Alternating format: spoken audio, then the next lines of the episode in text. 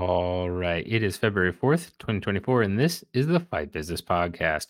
I'm your host, Patrick Ogier, and today we've got two big topics we're going to cover and do quick hits in between those two topics, but it's going to be a shorter episode because of that.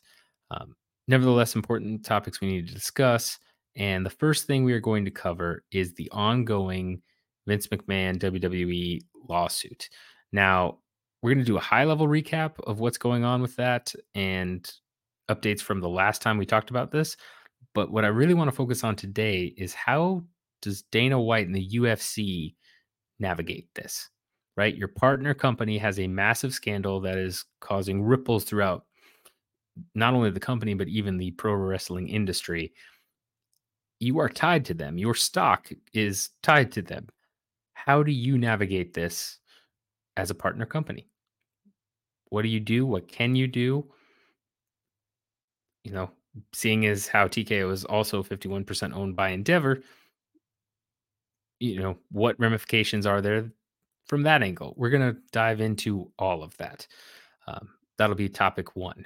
Then, like I said, we're going to do quick hits, and we're going to follow up quick hits with the U F C's promotional tactics. Uh, a lot of stir with the Dustin Poirier fight uh, being on, being off, now being on again. And some of the promotional tactics that the U F C has used for quite a long time, where they're announcing fights before they're technically signed. I'm going to talk about why the U F C does this. What is the business case or, you know, use case for this? W- what advantage do they get? And what are the ramifications when things kind of blow up or fall through? If, you know, fighters don't end up actually signing on the dotted line, you don't get a resolution like you did with Dustin Poirier. So I'm going to talk about that as well. Um, timestamps in the bottom as always, and let's go ahead and dive right in. All right, first thing we are going to talk about today is how does the U F C navigate this ongoing scandal in its partner company, W W E? Uh, just a high-level recap of events, right? Um, Vince McMahon, who is, you know, I would assume that if you're listening to this, you were at least aware of who Vincent McMahon was, is, um, to W W E. Uh, and when he sold W W E to Endeavor, before he even sold W W E, right, there was a scandal. He basically left, um, was not forced out, but decided to leave. He had controlling shares of W W E. After a while, decided, nope, you know what? I want to come back. And all we knew at the time was just, hey, he's paid out multiple N D As um, to multiple women. That's all we really knew. We didn't know the details or anything of that nature. Um, so he leaves, decides after a while, nope, he wants to come back, forces his way back in. Uh, the W W E board originally unanimously votes that he doesn't come back in. He uses his voting share power to change the board, force his way back in, force the sale of the company Uh, to Endeavor, um, who then, you know, creates T K O, spins off the U F C into this new entity, dilutes his share power. So now I believe he has about twelve percent or so. Uh, well, he had a little bit more than that, but then he sold some stock, so he's at twelve percent or so. But as part of the deal, and this is something Ari Emanuel, head of Endeavor, you know, talked about is, you know, we need Vince McMahon. He needs to stay on, want his creative mind, want him to be helpful. Um, After a while, with certain things going on, he was pulled from creative, but he was still orchestrating deals, you know, just a couple months ago. He was the one, Vince McMahon was the one who, using his connections that he had set up with the W W E Saudi deal, really, you know, tied together the U F C Saudi Arabia deal. Like, he was a key part of that. So he is executive chairman of the board. He's not in creative anymore. He's doing all that. Uh, and then a former employee, one of these N D As, um, basically files a lawsuit. And this is what one of the N D As was supposed to stop, but didn't happen. And the details come out. They're horrific. Again, do not recommend reading them uh, on a weak stomach, if you have a weak stomach, rather. And so all this comes out McMahon is immediately coming under fire, um, causes a whole bunch of issues. And then they had, W W E had their Royal Rumble pay-per-view this past weekend on the twenty-seventh and January twenty-seventh. And Slim Jim, who is one of, if not their biggest sponsor, right? Top three, decides to pull their sponsorship. It says, you know, we're going to pause our sponsorship with the Royal Rumble, given any, everything going on with Vince McMahon. Um, it's reported by Fightful Select, who is a wrestling outlet that I generally trust, um, you know, that another major sponsor that they were in talks with, it no longer wants to work with them. So now money is being affected. Pretty shortly after that report comes out, um, I believe that's the morning of, Yeah, I think it's the day before. It's either the day before. Yeah, yeah. No, it has to be the day before. It's the Friday before the Royal Rumble, which is on Saturday. That comes out. And then during SmackDown, which is one of their shows, Vince McMahon resigns fully. Says, you know, I'm I still am going to defend myself against these baseless allegations, replete with lies, all this stuff. But for the good of the company, blah, blah, blah, I'm going to resign. So he resigns. The next day, Slim Jim is back on board. I haven't heard anything else about the other sponsor, but, you know, you see the Royal Rumble, Slim Jim is is has several spots where they're clearly promoting their brand. Um, and it seems like, at least on the surface, all seems to be much better, right? Um, this whole time, everything's going on. The stock, T K O stock, had jumped from the Netflix deal that we talked about last week. It dropped a little bit, but not, you know, hugely. Um, and then this past week, it, it pretty much evened out at around, I think, eighty-five dollars or so is where it ended, and, and kind of spiked back up. And that's after a huge spike because of a big announcement, seeing a drop from whatever it was, like ninety-four, ninety-five down to eighty-five, um, from where it was sitting at seventy-seven. That's not super uncommon at all, right? Especially because it ended the day after the announcement closer to ninety-ish or eighty-nine. So it's dropped some, sure, but it's not what I would call a major red flag based on, you know, the news of McMahon and things going on with that. And more, you know, comes out about this and all.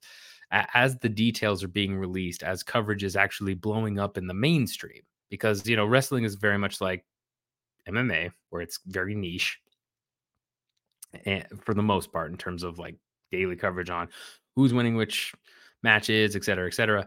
Um, but, you know, you have the Wall Street Journal, C N N, uh, Vice, uh, Fox, every news outlet under the sun. That's, you know, New York Times, that are bigger mainstream news outlets covering this, which is a big deal. Uh, and the stock is kind of like sitting sort of normalish, right? Um, again, you have some some loss, but not not enough that you could attribute to, oh, this story is really rocking it, right? No, at least at least not when the initial N D A news came out, um, and the P F L news came out, like that really sent the stock down quite a bit, and then on a downward trajectory. This seems to be the stock kind of leveling up off after a big upswing from the Netflix announcement. So it, it rides that wave. And again, as of Friday, seems to be in a stable-ish position. Um, but another caveat that gets thrown into this is, um, you know, apparently, uh, the way the Royal Rumble works, for those of you who don't know, uh, it's like this big battle royal match, and then the winner of that gets to go on to WrestleMania to challenge one of the company's champions. And so, um, you had a wrestler, Cody Rhodes, win that, you know, call out one of the champions, essentially really call him out. And it, and it was a continuation of a storyline type thing. Uh, and then on Friday, uh, in in somewhat of a twist, he ends up basically giving away his shot against the guy he's been in in the story he's been really after and who he seemed to want to go after post Royal Rumble, to The Rock, Dwayne Johnson, who makes a surprise appearance. Crowd goes wild, blah, blah, blah.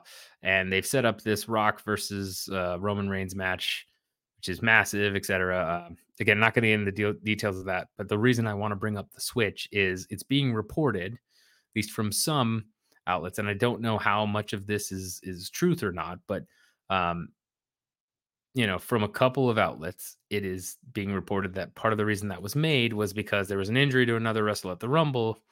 But beyond that, you know, part of this is to have The Rock come in, be at WrestleMania, and divert attention away from the Vince McMahon stuff, which is not terrible P R, right? That's not necessarily a bad move, just to get more people, more mainstream casual fans talking about, oh, this huge match in the making, to distract from what's going on.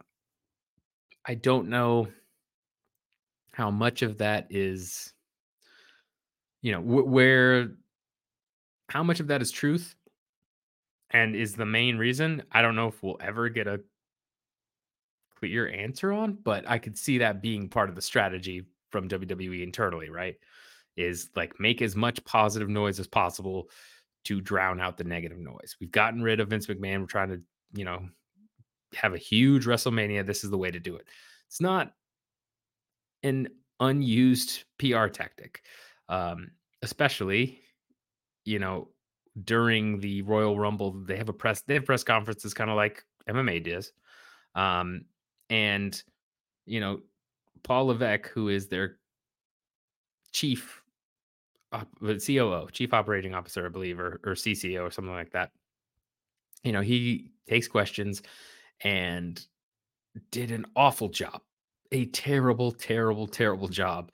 When asked about this by reporters, asked about the scandal, uh, he basically said, we had an amazing week. We're moving forward. We're gonna, you know, we're not going to focus on the negativity. And keep in mind, this dude is the son-in-law of the guy um, who just, you know, got kicked out of the company. Uh, he's married to that guy's daughter. His his grandkid, or his kids, are that or Vince McMahon's grandkids.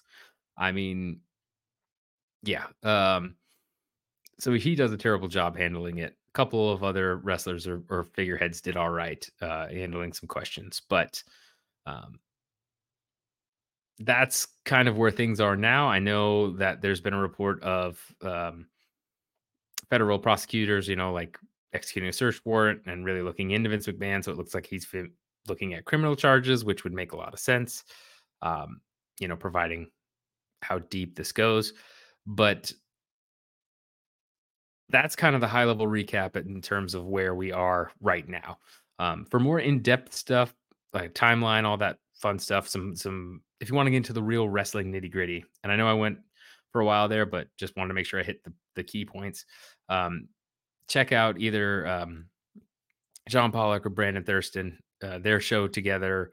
Both of their shows separately are, are fantastic stuff. They're doing a great job covering this from the wrestling side. So if you want to get into the wrestling weeds and like get into the scandals itself and the history and some of the other, you know, all that juicy, gory details, those guys are already killing it. I'm not going to try and dive into that world too much, to be honest. I don't have the time, and they're already doing a fantastic job. Um, so go follow them for that. Um, but as it pertains to Endeavor, right, and the U F C, that's what I kind of want to focus on. Um, for Endeavor, right, Ari Emanuel now is in a interesting position. Um, when the N D A stuff had come out, they had put in their filings with the T K O merger, like, this is a risk, right? Like, depending on what happens with this, this they disclose that as a risk to shareholders. Um,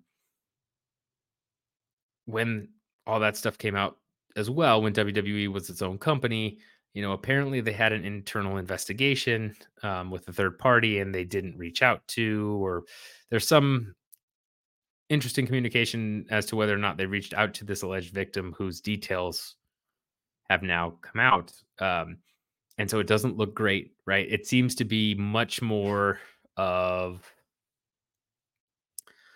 much more of an issue, right, than probably previously thought. And how much somebody like Ari Emanuel or Nick Khan, who, who's over there, um, knew is hard to say. But from Ari's perspective now, you immediately have to lock down, again, as much negative P R as you can. You've got to got to spin it, and you've got to clean house. And we've seen Ari do this on the M M A side before, right? Um, I know I've seen some wrestling journalists or, or places talk about, like, well, are they going to get rid of, you know, Paul Levesque, who is a key centerpiece in terms of creative designs of the stories of pro wrestling and all this other stuff. And, you know, all this, you know, when Ari bought the U F C and Endeavor bought the U F C, right, they cleaned house like no other. And there was not some major scandal going on. Um, they just wanted to cut bloat, right? Remember all the Legends deals that were going on? Um, Chuck Liddell, who maybe maybe Rashad Evans, no, Matt Hughes, Matt Hughes, Chuck Liddell, a couple others, um, where they were getting these, you know, crazy deals, crazy amounts of money for doing nothing, essentially, right? Um, they were not coming into an office, they were not doing anything. The only person who survived that initial round of cuts was Forrest Griffin, because he actually like showed up to the office and tried to do a job. He tried to like actually do something. And then he ended up, you know, being an integral part of the P I and, you know, actually work with athletes. And so they were like, yeah, we'll keep you on because you're actually doing something. But you had so many Legends deals, so many things going on where people were just getting paid because, you know, they had, Dana and the Fertittas had essentially agreed to pay these guys and like these company men. And then that all went away just overnight, just poof. Ari has always been about the numbers and about focus. His recent comments, right, about C A A, who is a rival of W M E I M G, um, going private and getting paid a ton of money and their stock being valued at something, right? His recent comments were, you know, I want my stock valued at that. We're at least worth, forget what he said. Maybe he didn't say ten times or eight times, whatever C A A got, but he said, you know, at least four or five times what we're, you know, our valuation is. This is crazy, blah, blah, blah. Um, You know, he's trying to pump up his stock price. He's trying to get his respect from that regard, but that that's just always how he's worked. He's always been about cut the, cut the glut, cut, trim the fat, and make this as profitable as possible, pump up our shares. And the fact Endeavor stock has not done super well since appearing on Wall Street, I think, is a thorn in his side. I think that's something he takes. I don't know if it's personally, but I I could see it, right? Like, I mean, he definitely, it irks him to a certain degree. Um, and this, right, with T K O, this was something that was going to help Endeavor stock by offloading a fair amount of their debt, um, you know, being bringing together two powerhouse names in W W E and U F C, use those back office synergies, which we've seen through layoffs specifically on the W W E side. Um, and now we're finally seeing the co-promotion of events, right? Uh, you got, I think, two ninety-eight, U F C two ninety-eight, and um, a big, you know, house show or uh Raw or something that weekend. And now we're seeing, we're finally seeing the kind of co-promotion of like, yeah, check out this weekend. You can get two huge things of wrestling and M M A. And they're trying to increase the cross-pollinization of customers, right? Like basically, I'm sure they've done research on this. I know the research I've heard is like five to ten percent, but I've sh- I'm sure they've done some casual research on this that suggests that there might be opportunity to get more crossover between M M A and W W E fans, right? Um, especially if you have, you know, someone like Brock Lesnar, who is also named in this case, uh, by the way, and has all but been removed from W W E. Uh, but, you know, that somebody like him is an opportunity where, okay, he can fight, but he also wrestles And so you can kind of do some cross promotion. We saw Cain Velasquez before his whole ordeal, you know, go over to W W E for a bit and do an angle with Brock Lesnar and do a whole thing. Um, there's certainly some opportunity there where they'd like those two sides to work a little bit better, I think, and to, to hopefully get more customers to go to both, especially if they're in the same weekend, right? It's an experience. That's what they're trying to build.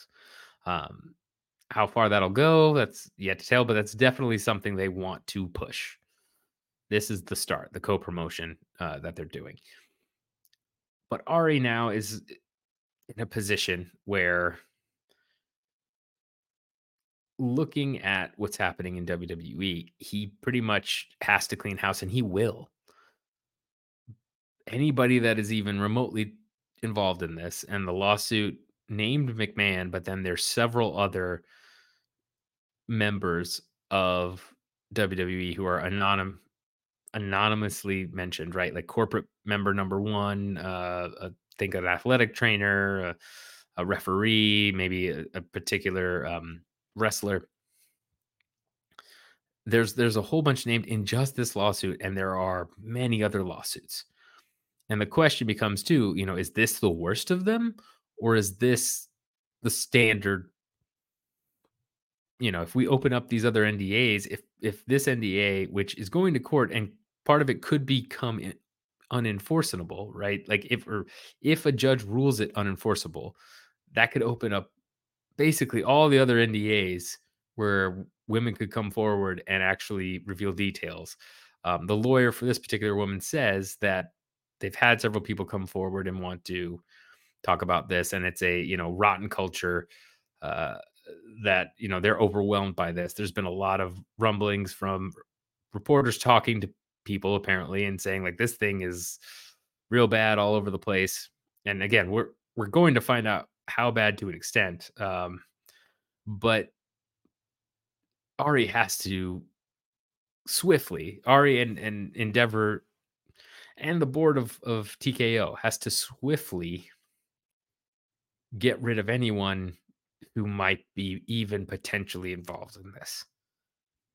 Because if more details come out, if it turns out that key people who are still in the company right now, um, because again, McMahon was was kind of Kind of there, kind of not, right? Ronda Rousey mentioned, you know, he through an agent of uh, Bruce Pritchard, he was still kind of, you know, there, quote unquote, through a surrogate. But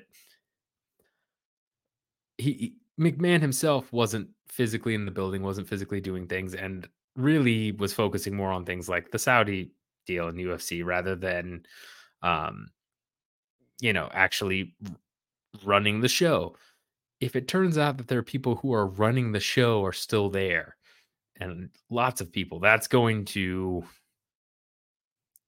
cause huge, huge problems. Um, because in this, you know, woman, this Janelle Grant is her name. Uh, it, in her lawsuit, she names the W W E.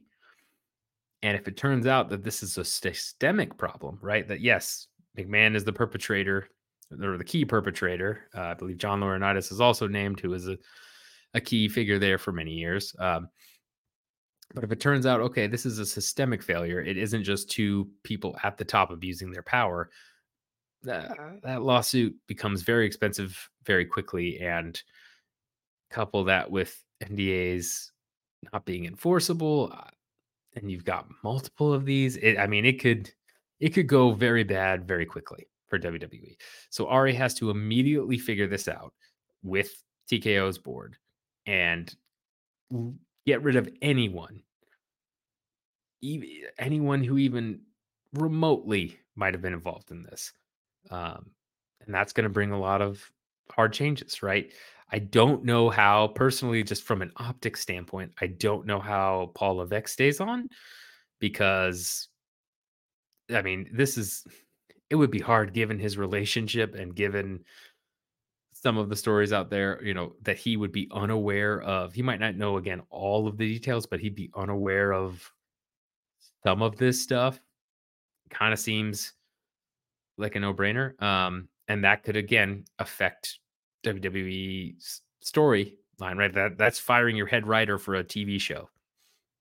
Uh, or, or, you know, your head showrunner for a T V show. That's, that's not great. Um, so it, it's, it's a lot, and Endeavor's going to have to navigate that. And, and T K O could easily, you know, right now their stock's doing okay. They could easily end up in trouble. So from the U F C side of things, um, just to, you know, circle this all back. And I know I've kind of gone on some tangents here, but it's important to set this up, right? Um, from the U F C side of things, what does Dana and the U F C do? Right now, their only tie is to Brock Lesnar. That's their main tie-in to this whole situation, is he had Brock Lesnar come back for U F C two hundred. Uh, he's a former U F C world heavyweight champion. Um, I have said many times, I thought Brock Lesnar was going to come back for U F C three hundred in the main event, which still hasn't been announced. So I thought they were trying to work on that. If that was even being talked about, and yes, I know Dana said he wasn't, but yeah, I mean, Dana said he wasn't for two hundred too, so you can't always trust that. Um, either way, I now think that's definitely not happening. Um, I do not think Dana and co would want to touch this at all. Um, so now would not be the time to bring back Brock. But, you know, that's your biggest tie-in. Rousey is also a tie-in, right? But the U F C's kind of distanced themselves from Rousey since the Hall of Fame, and since, you know, she kind of gave up, and, and Rousey made much more of a clean split, right? There's there's been rumors about her coming back, but, you know, we'll see. Um, honestly, if you, one easy, you know, P R tactic is if Rousey coming back was on the table for three hundred, that's not a bad call, right? Um, because that's, you know, getting that, that definitely is like, we're, you know, getting an empowering woman to come and step into the cage. It, it gives her shine. I mean, that could be a whole thing, but, um, but that's kind of, you know, I, I don't think that's going anywhere. And I don't believe it would give so much of a P R shine that it's really like, oh, this is great. Right. Um, so making sure you don't bring back Brock Lesnar is step one.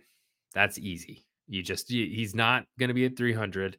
He's not going to be, you know, part of, if you've got any U F C documentary stuff on him or something happening in the background, that all stops immediately. He, you keep him off the radar for right now. Um, see how it plays out, because his involvement is kind of wonky, right? It's, it's, the details of that are definitely, seems like he was kind of involved, but how involved, it's hard to say, and, and, you know, all that stuff. So, um, You, you just basically, you, you don't bring him back. That's easy enough to do at this point, too, especially given his age. Um, it's pretty simple. Uh, but beyond that, right, if you're the U F C, you're in a very unique and interesting position. The really what you you have to put now above all else, given what's going on with W W E and that Ari and T K O are dealing with, that is you have to make sure that you do not have any very awful negative press scandal type things come out anytime soon, right? W W E sinking could hypothetically sink the whole ship, although given the U F C's profit, profitability, I don't think it would. Um, but it's definitely, you know, if W W E really went off the deep end here, right? And just, let's say it turns out like this thing, stuff is going on everywhere all the time. It's still technically going on today, something crazy like that. And W W E now gets hit with endless lawsuits that are going to cost a ton of money and really just drain the company. And it's a whole huge thing, and viewership drops off, customers leave, all that stuff. Apocalyptic scenario, right? U F C's profitability, because they are so profitable, um, I'd have to go look at the actual numbers, but I think there would be a, a chance they could survive, especially because T K O would probably clean house in ways by cutting certain things or, you know, shutting down parts of operations and all that. So they'd be, I think they would have a, a, a pulse. What state they'd be, be in, I'm not sure, but you know, U F C is, is not burning money and unprofitable, you know, in, in a way where it's like, okay, if W W E goes to U F C, can't do anything and T K O is dead. Um, I think they definitely have a pulse minimum, honestly. Uh, now that I'm thinking through things, yeah, they'd be, they'd be alive. But so with the, the antitrust lawsuit starting right in a, in a couple months now, that's bad enough. If there's any other scandal thing or whatever, you're even remote, you, something that you think could remotely creep up and cause a whirlwind of negative press, you're locking that down right now. If you're Dana White and co, you're also escalating that. If again, we're, I'm not talking about a scandal necessarily the size of this magnitude with uh, Vince McMahon and everything else going on. But if you got some crazy scandal or something, you know, bubbling under the surface that could potentially come out, could cause issues, you are raising that up right now to T K O's board and to Ari. And you're saying, hey, look, I know you're dealing with all this crap, but like, here's a risk that we have to keep an eye on. You're basically, you're, you're taking a risk register and creating, creating a risk register of everything you know at the U F C level that could cause issue, especially with P R. Now, you know, Sean Strickland stuff isn't great, right? Um, and obviously they didn't have him available after his fight, which was interesting, um, after he dropped the belt. But yeah, you you you definitely need to be careful about that. I know Dana, last time we talked, Dana leaned into it. He That's his consumer base. That's his fan base. You know, he said he's not going to censor anybody. Sure. That still doesn't mean you don't do things like remove him from media access after a fight where he might get asked more questions or it might cause more issues, right? Um, you do what you can to mitigate those risks. And that's not, especially given how it all played out, that's not a risk on the same level as McMahon's issues, right? But any extra negative attention right now is going to be, they're going to be extra sensitive to it. And that's what you kind of have to realize moving forward if you're Dana. Um, and I keep saying Dana, but it's really just the U F C business as a whole, right? Um, if you have any U S A D A, like the new, not U S A D A anymore, but the new drug testing program, if you have any failures or any issues with that, you you need to immediately shore them up and you need to raise risks. That's, you are on heightened alert, essentially. Um, because the spotlight is on W W E and as an extension on T K O, and you are half of T K O. So making sure your house is in order is, is step one, and escalating any type of, of risk and managing that far, far more stringently than you had before is, is step one. Um, step two, right? Once you've kind of got that, you know, settled uh, and, and sorted, then you've got to do the winning and, and the, the lifting for T K O. So you need to be putting on huge events, ideally. Um, you need to create a lot of positive buzz about what you're doing, going into new markets, new sponsorship deals, things of that nature. And you need to put on exciting fights, sell out arenas, things of that nature. You, you've got to go out there and win. Uh, you're, you know, your partner is down, you've, you've got to pick up the slack, because this is going to cost a lot of money. It's going to cost a lot of negative publicity. We've seen with W W E how it could cost sponsorships. You're going to have to pick up that slack. That's not something the U F C is unfamiliar with, though, right? When they were in Endeavor's portfolio and Endeavor bought them out fully, I mean, they were the crown jewel. We talked about that on the show. They were the one fueling Endeavor's acquisitions of, you know, On Location and the uh, Sports I M G Arena, right? They were the the jewel, crown jewel of Endeavor's ecosystem. because a lot of that ecosystem was just burning money or barely profitable or was incurring a ton of debt in order to acquire new parts of the ecosystem they believed in. Um, and it was up to the U F C to just keep making money, paying down Endeavor's debt with its profits, paying out dividends um, to certain shareholders, right? There was the the New York Post article that was about uh, the dividends to a lot of celebrities, things of that nature, who had invested in the company. Um, but that's, I mean, that was really the U F C's role then, was like, all right, we're going to go out there and keep winning and killing it uh, while you guys figure your stuff out. So they're back in that position again. Instead of being toe in toe with, you know, a partner who is also very profitable and they can kind of not relax because they're always trying to grow and succeed, but th- they don't have the same pressure or same role as before.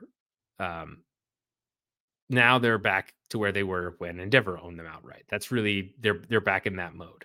Uh, so also wouldn't be surprised, you know, seeing more U- UFC Vegas eighty-five fight nights and then big events, which they already came out with three, uh, you know, huge pay-per-views coming up with two eighty-nine, two ninety-nine, three hundred, which are all very good. Uh, two ninety-seven was uh, not so much, but the, the the next three are, they're going to have a big, you know, first half of the year for sure. Um, and then you've got rumors about Conor McGregor coming back for International Fight Week, which makes a lot of sense. Would, again, help with the press, help with, you know, boosting positive, you know, coverage of the U F C and take away from negative T K O coverage. So they're going to do that. But that's, you're, you're back in that, okay, I've got a win roll. Well, my partners and, and everything is down. I've got to win. Fine. That that's easy enough too for them. That's, that's not very different at all from they were just, you know, a year and a half ago, right? That that's their, this is where they've been for a while. So they took a break from it. Now they're back. Um, so that's the next thing they have to do. And then lastly, you know, the, the biggest thing you do here is, From from a specifically talking head point, which w- this would be mostly Dana, I would imagine. Maybe Lawrence Epstein, maybe um, maybe Hunter, but not really. Hunter really does interviews and things of that nature. So mostly Dana is, if the W W E stuff comes up, you you have a company line that you toe and you stick to it, and you make sure that to what extent you can, you make sure fighters stick to it too, right? Um, if it bleeds into, you know, U F C stuff. So far it hasn't. I'm not saying it will. I think there is technically a possibility with the Brock stuff. And just, again, the fact that if, you know, T K O shares tank, that affects U F C. And so that becomes an issue, and I'm sure it could come up, but um, you know, you toe the company line here and you, you have a unified front on this stuff. Uh, because again, the, The U F C has had plenty of scandals, right? Plenty of scandals. Um, most recent one being the video of Dana White slapping his wife. And, they, you know, you had E S P N talking about it. You had video of him doing that. Um, I think he got some grace given that his wife had also hit him, right? So that gave him a little bit more of a grace period to get out of that situation. And he was able to answer questions in a way that allowed him to pretty much stay where he was. Uh, I think if his wife does not hit him, or you get, you know, just the video of him slapping his wife, or, or really going after his wife, I think that's, that's curtains for him. But, um, but U F C knows how to navigate scandals. They've, they've been through plenty of them. Um, and they've just kind of go, got to go into that mode and make sure that they maintain what they're doing. Other than that, there's not much else the U F C can do. Right? They, I mean, they're kind of stuck. Um, it's not like, it's not like now, which this is important moving forward, where now you're going to have some of these same back office roles fulfilled by the same fun- like business unit. That's part of the synergies, uh, is, is that with some of the layoffs, um, you know, sponsorship, uh, I, I think is the biggest one, but there's marketing, some other places where like now you've got one team working on certain graphics for both W W E and U F C, and, and it becomes kind of a merger of the corporate office, back office structure. Now that's important too, that if that culture is coming in from W W E, that if you're you U F C, you you get rid of it ASAP. And T K O ne- knows that, I'm sure, but you make sure that does not permeate into your company tactics and builds, right? And I don't think there's, you know, I don't believe they've had any like actual office mergers where they're sending people from uh, Vegas up to Connecticut or anything like that. I, I don't think that's happening. I think mostly things are remoter, so that'll, you know, help with some of it. But you you you stonewall if you're the U F C. You say, nope, this is our culture, this is our brand, this is what we built, and you do not let anything. Uh, if if it is truly a systemic culture issue in W W E, you don't let anything penetrate what you've built in U F C's culture. You you make sure that that is locked down in a way to prevent that from bleeding into the M M A side. That's that's really all you can do are those things. Um, it. Other than that, again, it's it's kind of like watching, you know, a, a fire across the street. You you can call, you know, you can call your fire department. You can watch it and try to help where you can, but ultimately, like, it's not your building that's on fire. It's that building, and they have to figure it out, right? Um, and yeah, will this affect things from? From a governance standpoint, sure. I'm I'm sure that, that certain things will be put into place to prevent this from ever happening in W W E again. That will also be adopted by the U F C. Um, you've got The Rock joining the T K O board, which means, you know, he can technically vote and speak to things that involve the U F C as well. Uh, so that automatically changes some of the governance. With McMahon out, that's just also going to happen. Um, there are going to be changes that will ultimately trickle down to the U F C side that they'll have to deal with. But right now, there's not much they can do other than go out and just do well. That's that's their biggest goal. And then tighten things up, raise risks, everything we just talked about. That's kind of how you navigate this if you're the U F C. Um, you keep communication open, especially with Ari and, and co. You do what you you offer assistance, but you, you you're kind of in your own world, and, and it's important for you to succeed in that world while this is going on. That's from a business perspective, right? Um, similar type of thing in a, in a way to, I guess, the the the bow on this uh this topic is, you know, think about like with, with a family, right? Um, if you've got a family with two brothers and one brother is messing up all the time, and I know some of you come from families like that. Um, you know, I'm lucky. I'm lucky. I, I if anybody was to mess up, it was me in, in mine. Um, but you know, when that did happen, right? Like when I would mess up or, or there'd be issues, you know, my older brother would, you know, be the good kid. Would be the one not getting into trouble, and, you know, would know, like, I'm, you know, basically my parents would essentially be like, look, we got to deal with your brother. Um, and, and, you know, we have a whole bunch of stuff we got to deal with your brother or whatever, what have you, you know, we need you to, you know, get good grades and not go out and party and not do these things, right? That's the expectation. That's all you can do. That's if, if you're the good kid, that's all you can do is just keep being the good kid. Make sure you don't get in trouble. That's step number one. Because if you if you get in trouble in the boat, like, then it's a huge issue, right? Um, then your then your whole house is on fire, and it's a big problem. But if it's just, you know, if it's just one section of the family, you can tackle it and, and figure out how to go through it. It makes a huge difference. That's that's the analogy I would give. I know I'm not the best at analogies, um, but that's kind of what I would say is, you know, if you've got the problem child, the, the good kid has to remain being the good kid. And yeah, you switch on and off sometimes, right? But like you got got two kids, you hope and and you expect one to be good while you're dealing with the other's problems as much as you can. That's the best way to support the family. That's what T K O and Ari is going to be looking for the U F C to do. And that's what Dana and, and co will do. That's what the U F C will do moving forward. Um, I have no doubt that's going to be their goal anyway. So with that in mind, let me know your thoughts on all this. I know this was a long one, um, but it was important to talk about because, again, ramifications of this will affect the U F C uh, peripherally, at least for right now. But, you know, governance is is going to be...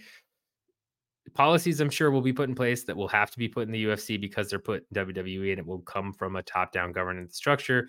A T K O governance itself is, is changed, and my guess will continue to change. I don't see, you know, day-to-day operations or anything being affected in the U F C side. Uh, I think, again, it's more likely now if they were looking at any U F C cuts uh, to kind of balance out some of the W W E. W W E cuts, they're probably not looking at those as much right now and seeing W W E is more of the problem. So there's that. But yeah, it, it's going to be an interesting ride, and we'll see what the stock does, and we'll see what U F C does to try and counter and, and succeed on their side, because that's all, all they can really do. All right, quick hits, and these will be very quick. Um, two things I want to point out. Uh, one is that Victor Cui is back at One Championship. Um, that's a big deal. He was kind of beloved at One, uh, had left, I believe, to do a C F L or A F L um, football league thing. Has come back um, to help kind of right the ship. Uh, and Chaudhry was asked about, you know, financials, One's financials. Mentioned he's gotten about five hundred million dollars in investment, and, you know, that they're succeeding. They're going to be profitable soon. Uh, I saw a lot of people saying, like, oh, I mean, U F C has a lock on the market so much that, you know, five hundred million dollars Chaudhry has, and he still can't, you know, compete. And, you know, that's, it's not an entirely true statement, right? There are lots of caveats with that, but it does speak to the U F C's market power. And, you know, it is something that may come up at the antitrust lawsuit. Uh, you know, it, it,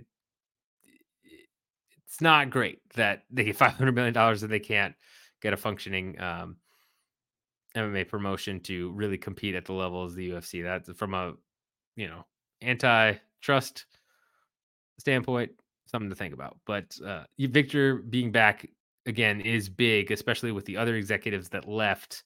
Um, him coming back is is a good signal, at least in terms of the company bringing back a beloved figure that I'm guessing they believe will help them uh, move into this new era of profitability and expand into the U S. Uh, the other quick hit I wanted to go through would be that E S P N Plus, along with Hulu and Disney in general, are following the Netflix model and are going to start cracking down on password sharing. So just like where Netflix, you used to be able to share your password and one, you know, account may have several people tied to it. That's now gone uh, on Netflix's side, and it's sunsetting, I believe, in March for E S P N Plus. That's big because, again, um, U F C media rights deals are coming up, right? This is the exclusive negotiating period, and then they start to get to talk with other entities.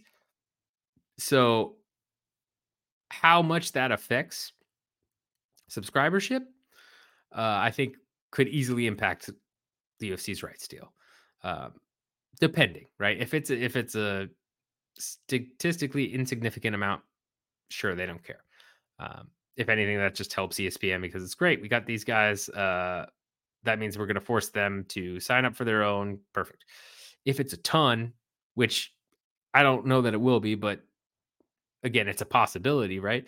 If all of a sudden you have a bunch of subscription cancellations, or you have those same subscriptions, but then, you know, viewership starts dropping for U F C events, because again, we get viewership through ratings, but there's E S P N Plus numbers we are not privy to, right? Where they can tally it on the back end. If you're streaming, it's, you can see how many are concurrently streaming something, that they keep those numbers pretty under lock and key. That's part of the reason and the way the U F C makes their decisions about who to push or not, right?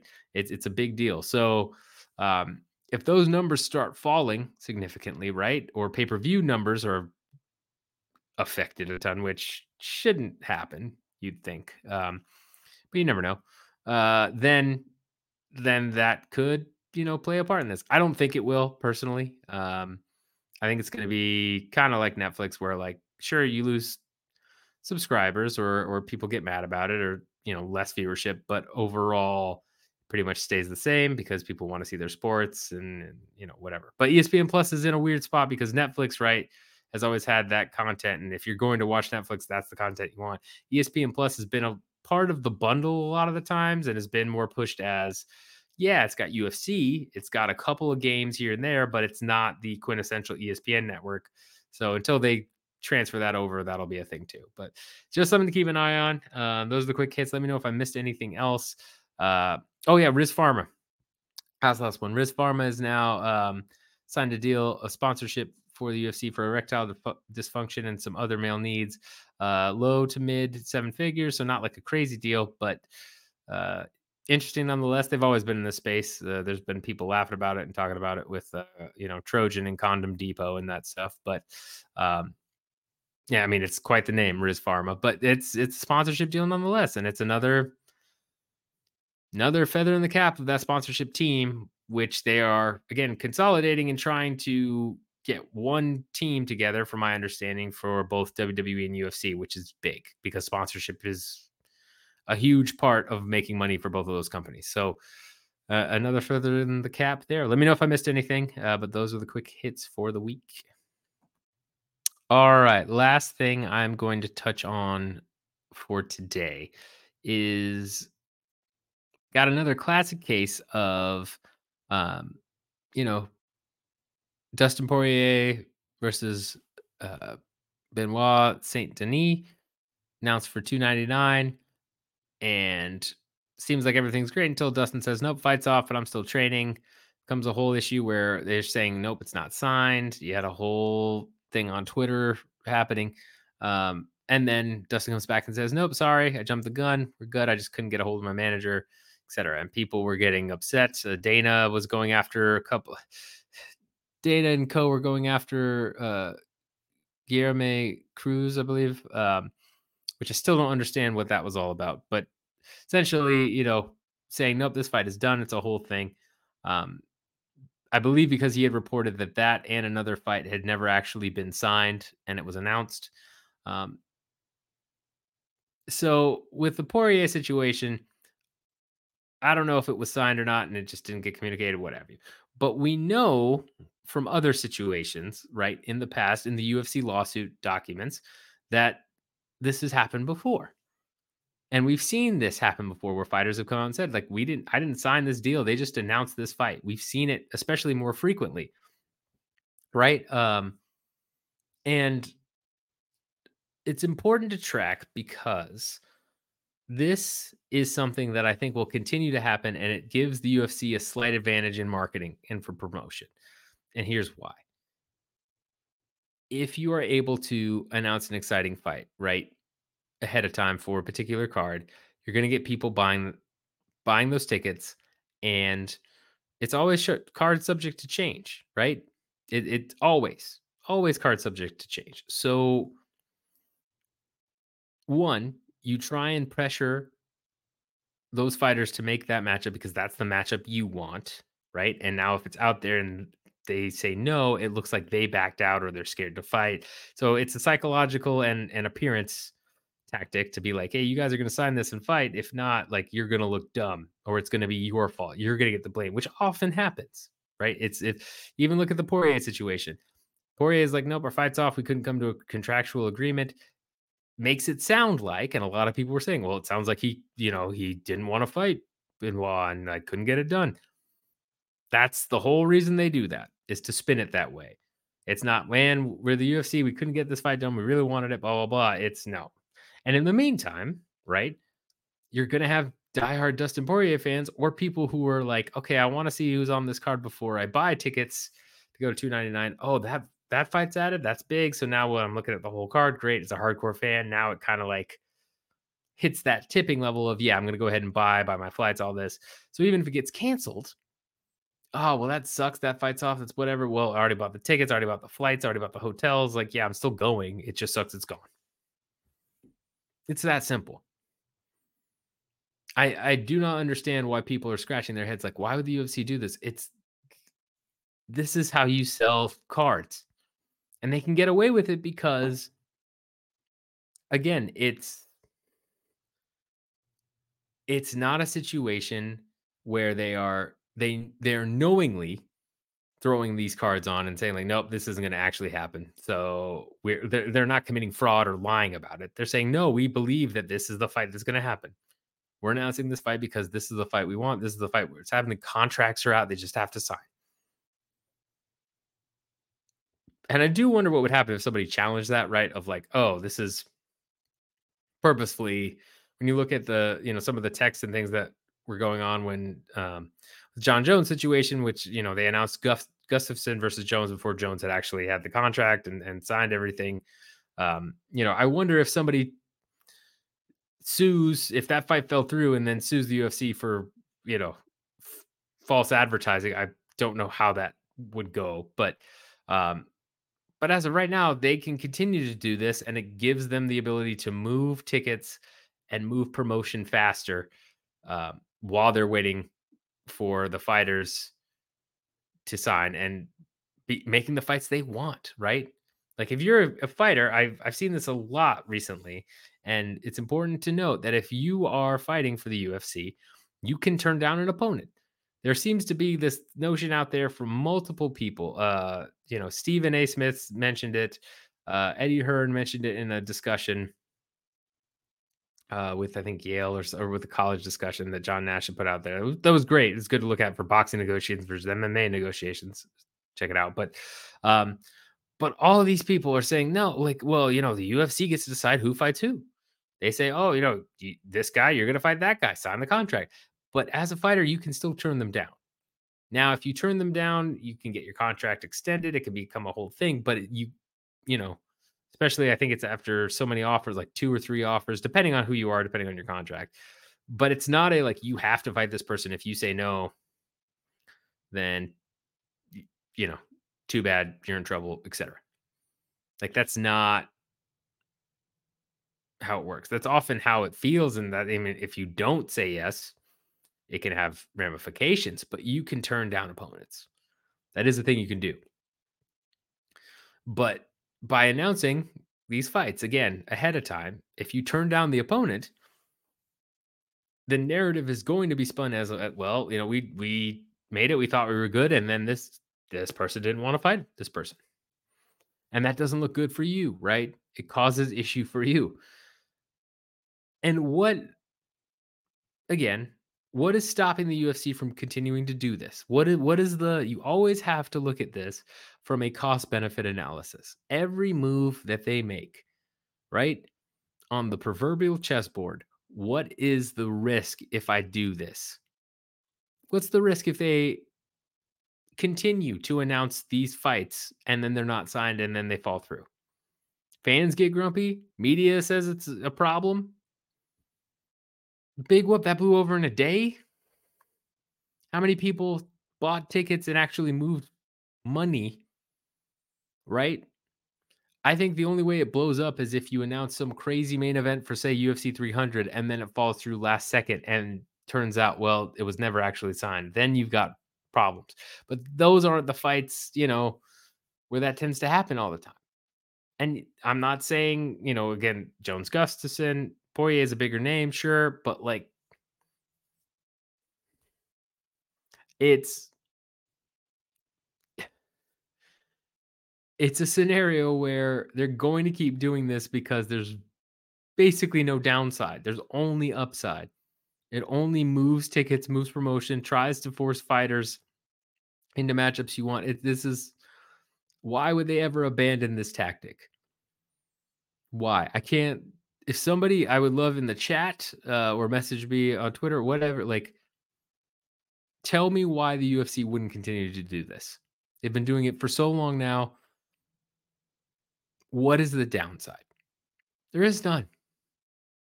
There's none at all. It, it's it's just free promotion and free moving tickets. It makes the card look better. You're good to go. Hopefully they sign it. And oftentimes they do sign it, right? We've heard fighters say like, well, that hadn't been official yet, but then we worked it out. There you go. And then you get to announce it earlier, which means you move more tickets up front.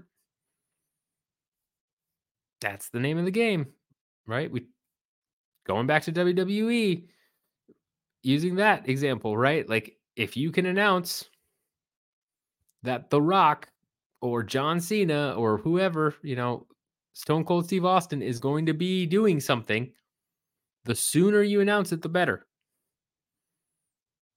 Because it moves more tickets. Right? I, it, it, it,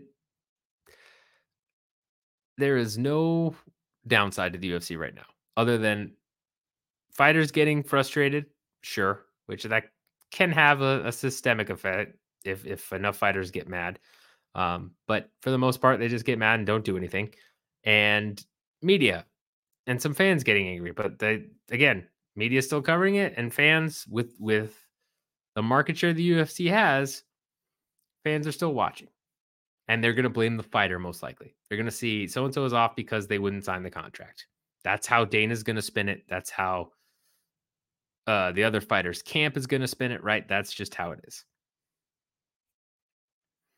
It, it, there's there's no downside. So let me know in the chat again if you think there's a true downside to this. But but it's it's smart on the U F C's end. It's a great promotional tactic for them. They're using their competitive advantages to pull this off, and there's no reason they're going to stop. So yeah, sorry. It's going to, it's going to keep happening. It's just going to keep happening.